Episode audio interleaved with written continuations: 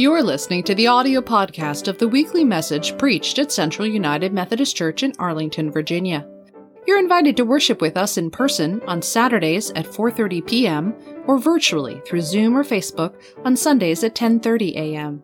Visit us at w w w dot c u m c ballston dot org. There you can learn more about our congregation and how we worship God, serve others, and embrace all. The book of the Second Kings, story of Elijah and, and Elisha. Now the Lord was going to take Elijah up to heaven in, in a windstorm. And Elijah and Elisha were leaving Gilgal. Elijah said to Elisha, "Stay here, because the Lord has sent me to Bethel." But Elisha said, "As the Lord lives and as you live, I won't leave you." So they went down to Bethel. The group of prophets from Bethel came out to Elisha. These prophets said to Elisha, "Do you know that the Lord is going to take your master away from you today?" Elisha said, "Yes, I know. Don't talk about it."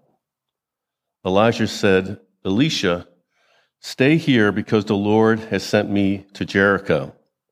But Elisha said, "As the Lord lives, and as you live, I won't leave you." So they went to Jericho.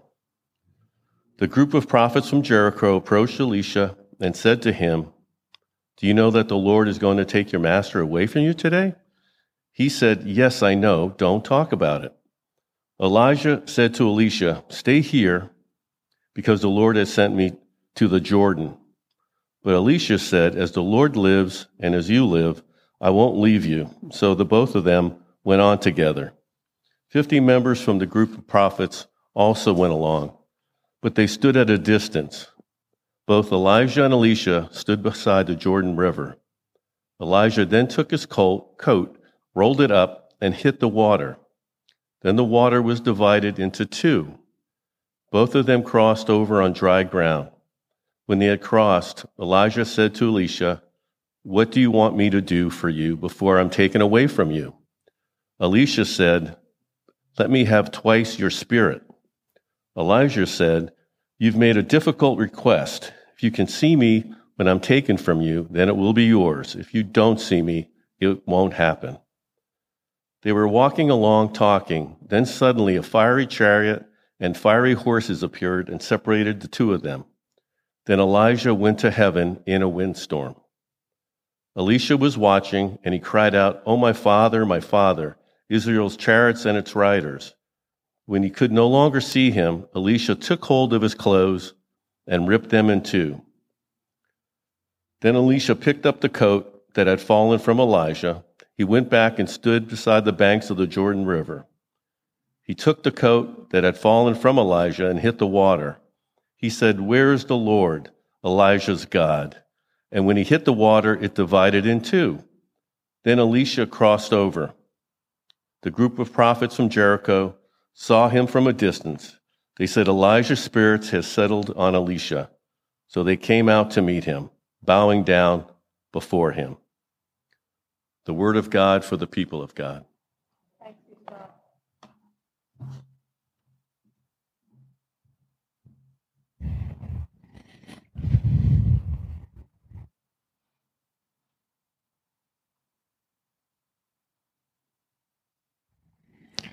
Pray with me. Gracious God, may I preach your word and not my own, and may your people hear your word and your good news in spite of my failures. Amen. What a story. The two continue to walk. The two are talking. A rolled-up cloak splits the waters, and then they were walking along talking when suddenly a fiery chariot and fiery horses appeared and separated the two of them. Then Elijah went to heaven in a windstorm. Elisha was watching, and he cried out, "Oh, my father, my father, Israel's chariots and its riders." And when he could no longer see him, Elisha took hold of his clothes and ripped them in two. When we meet the fantastic in Scripture, when we read astounding things, what are we supposed to do with it? And there's no end of fantastic things in Scripture. Moses at Sinai with thunder and lightning and earthquakes and a God that doesn't show his face. Job hearing God in the whirlwind and, and Elijah hearing God in the silence. Jonah in a fish for three days. Isaiah, I saw the Lord sitting on a high and exalted throne, the edges of his robe filling the temple. Winged creatures were stationed around him. Each had six wings. With two they veiled their faces, with two their feet, and with two they flew about. Ezekiel, he's the one with the wheels in the sky. As I watched, suddenly a driving storm came out of the north, a great cloud of flashing fire with brightness all around its center, and in the middle of the fire there was something like gleaming amber. And inside there were forms of four living creatures. Not just in the Old Testament, not just in the Hebrew Bible, but in the New Testament, John's Revelation. After this I looked, and there was a door that had been opened in heaven. The first voice that I heard, which sounded like a trumpet, said to me, "Come up here, and I will show you what must take place after this." At once I was in a spirit-inspired trance and saw a throne in heaven, and someone was seated on the throne. The one seated there looked like jasper and carnelian, and surrounding the throne was a rainbow that looked like an emerald. What are we to do with these words? What are we to do with this vocabulary of wonder? Now, it seems to me we have three options. One is to put on our scientific, rational hat and entirely discount these visions. We can put them into Scripture as being just fiction, and, and with that, maybe all Scripture is fiction. That doesn't lead to anything useful. Or we can attempt to rationalize the fantastic. I've heard wonderful stories of how the manna that came down from heaven could have been a natural occurrence, of, of how the splitting of the Red Sea was really the splitting of a reed sea because of wind. And I've read that Ezekiel's wheels a-turning was, was somehow associated with extraterrestrials. It doesn't seem that that gets us very far. Or we can just ignore these passages, as we often do, and get to the meat of it. But that really doesn't help either. You see, Scripture, every part of Scripture is meaningful. It has something to teach us, but we, we have to work. And there's then that fourth option of work. We can read these passages as a very human attempt to describe what can't be described, as a very human attempt to, to give words where there aren't good enough words to do it. We can see these passages as a struggle to describe what can't be described and to share feelings and impressions and experiences for which there are no good words. This really should be something, though, that we're comfortable in doing. I think most of us have used expressions like, "I was just dead," or "I felt like I was flying, that I was on cloud nine. I was high as a kite." For some of us of a certain generation that came of age in the nineteen sixties, there's always that word, psychedelic. Now, we've been following along Brian McLaren's book, That We Make the Road by Walking, and when he gets to today's Scripture, he talks about how we can read this Scripture with its historical context, but we shouldn't get distracted by fireworks. And he goes on to say that we can interpret Scripture using, in his words, science and art and heart. For McLaren, we use science to research the historical background, then art to read this poetry, this narrative literature, and then the heart to understand it, that we should be, and he says, quoting, "guided by a humble, teachable heart that listens for the voice of the Holy Spirit." This, in somewhat different words, is what we Methodists do when we come to Scripture. As Methodists, we are not literalists. We don't read the Scripture literally. If it's plain and plain meaning, we read the plain meaning, but always in context. The Bible was written for us, but not to us. It has a very different cultural heritage than the one we're in. So when Jesus says, for example, that it's better to pluck out your eye than to sin, we know he's speaking in hyperbole. They heard it that way, and so can we. We approach the hard parts with our reason. We look to tradition, and we look to experience. Those are the three structures that we Methodists use in interpreting Scripture: tradition, reason, experience. And of course, always open to the Holy Spirit. So what do we do with a fiery chariot and a whirlwind? McLaren tells us to ignore these fireworks, but I, I don't think that works. I think we lose something very important if we ignore those fireworks. First, we can't use science or tradition here. There's no science that explains fiery chariots taking away someone, and there's no tradition that we have of exiting life that way. We need to rely on our experience.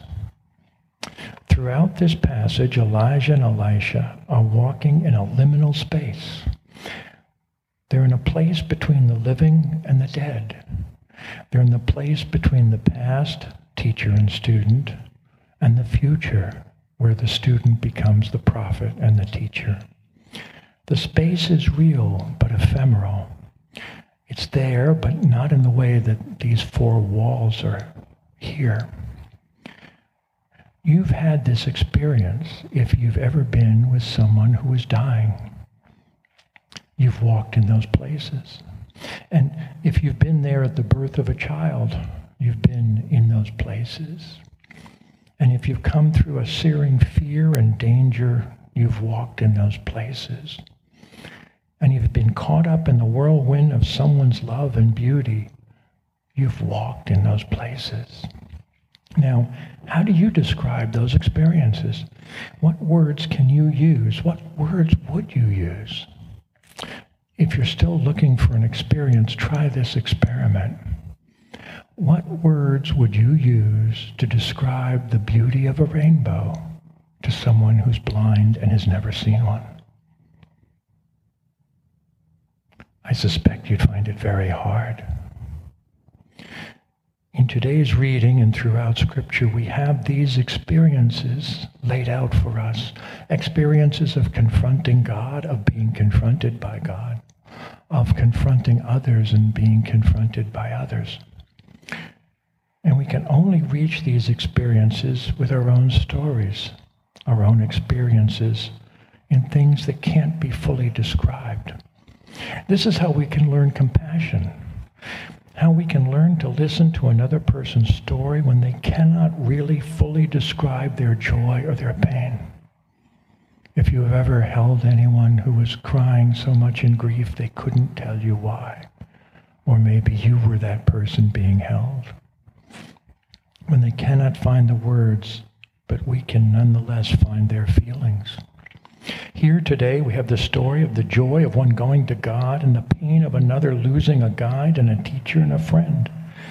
We have a story of a prophet who leaves and a prophet who returns.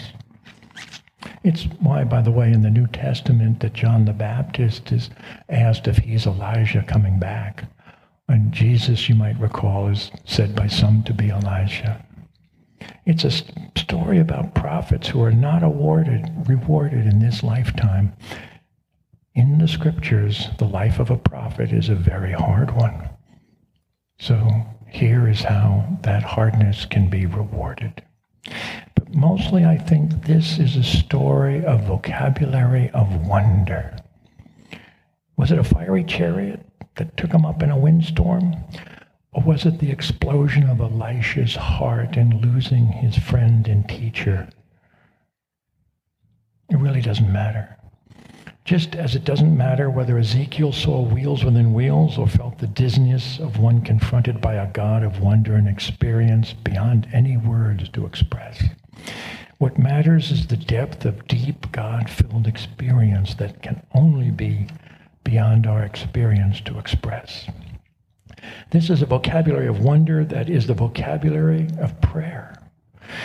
In our speaking to God about our longings and our fears and our loves and our wants and our hopes and our thanksgivings, we sometimes lose words.